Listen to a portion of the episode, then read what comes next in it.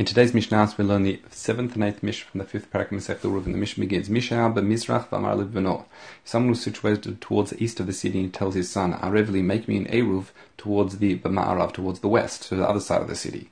Or he was b'ma'arav, he was towards the west, v'amar livno, said to his son, Arav li b'mizrach, please go make it towards the east. Mishnah says, Im yesh hemeno if the distance between where he is located at this point in time to his house is apayim amah, is 2,000 amot, Ula Eruvo, however, from where he is to where his Eruv has been placed, his Eruv Tchum has been placed, is yoter mikan is more than 2,000 amot, then Mutra Labeito Vasa Ula Eruvo. Then what that means is, is since it is too far for him to access his Eruv from where he is, therefore that Eruv Tchumin does not take effect, and he would be able to walk home, meaning his Eruv would be a function, or his Tchum, I should say, would be a function of his house, not where the Eruv was placed for him. However, the Mishnah continues, if, however, towards his Eruv was 2,000 amot, so he could access it, however, to actually get to his house was yoter mikan, then the Mishnah says, Asul leveto umutala eruvo.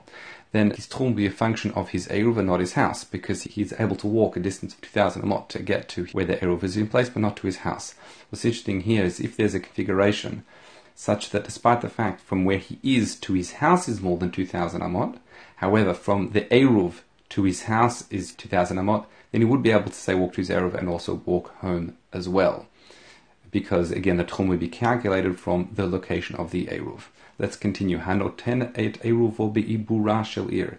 If someone places the Eruv Tchum in the Ibur of the city, if you remember from the first Mishnah, that was a space in front of the city that due to the fact that there were some houses within 70 and two thirds of a distance from the edge of the city, that we actually included that space above it as being part of the city.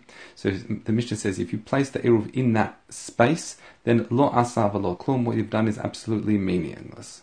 In other words, why is it meaningless? Is because either way, even if you hadn't put the Eruv down, the entire city is considered for Amot, and you'd be able to walk 2,000 Amot in all directions. So simply placing the Eruv there, you're actually not profiting anything at all. Let's continue. No chutz tchum. If you place the eruv outside the tchum, afilu amma achad, even one amma outside the ibur that we were referring to the city limit, then masha niskar hu mafsid. In other words, that which he gains in one direction, he loses in the other direction. So now the fact he's got an extra amma towards, for example, to the west, he can now walk 2001 amot to the west. However, towards the east, he loses an amma. What's interesting here is if the city itself would be completely encompassed by the eruv, then we consider the city as being Dalet Amot and continue calculating. So in other words, we almost disregard the space of the city in the calculation. However, if the city is a large city, then wherever the 2000 would end from where you place the Eruv, that's as far as into the cities you'll be able to walk. Let's continue. Anshe ir gdola mahalchin et kol ir ktana, ve'ein anshe ir ktana mahalchin et kol ir gdola. What this is referring to as follows. We have two cities, a big one and a small one. However, the small city is completely within the tchum of the large city.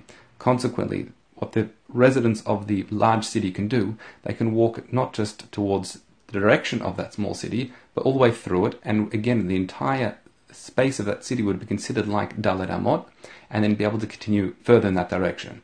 For example, let's say the city was a thousand Amot away, and the city itself was just for simplicity 500 Amot width. Then one would be able to walk 1000 Amot, then the extra 500 amot we don't take as part of the calculation, we consider it like 4 amot, and then to be able to walk another 996 amot in that direction. However, er However, because the larger city is not completely contained within the tchum of the smaller city, therefore the residents of the small city would simply only be able to walk at, at a distance to where they're able to go by the tchum of the city. So that might actually end a small distance within this large city. For example, again, the cities are at 1,000 amot apart. The large city with 5,000 amot, the residents of the small city nonetheless would be able to walk at a distance of 1,000 amot into this large city. Mishnah asks Ketzad. Well, the question of Ketzad is what would happen though if, say, the residents of the small city place an Eruv Tchum inside the large city, or the other way around? Mishnah says, Misheha be'ir gdola not v'natanya rova be'ir ktana, be'ir ktana v'natanya rova be'gdola, mahalech et kulo, v'chutzala al paimama then what would happen if the residents of the small city placed their tchum in the large city? Then you'll be able to walk the entire space of this large city. In other words, it's considered like four amot, and outside it, 2,000 amot, as if like the resident of the large city. And the same would be true the other way around if the residents of the large city place their Eruv Tchum in the small city. However, Rabbi Akiva on this point disagrees. He says, Ein lo elamimakom eruvo al paimama. According to Rabbi Akiva, he disagrees, and he says simply placing your Eruv Tchum inside another city doesn't make a city considered like Daled Amot, 4 Amot for you. Rather, you'd only be able to walk 2,000 Amot uh, at a radius, or actually really like a square as we've discussed in the past, but at a distance from where you place the Eruv, irrespective of whether it was in a city or whether it was in a field. Those are the Mishnah today.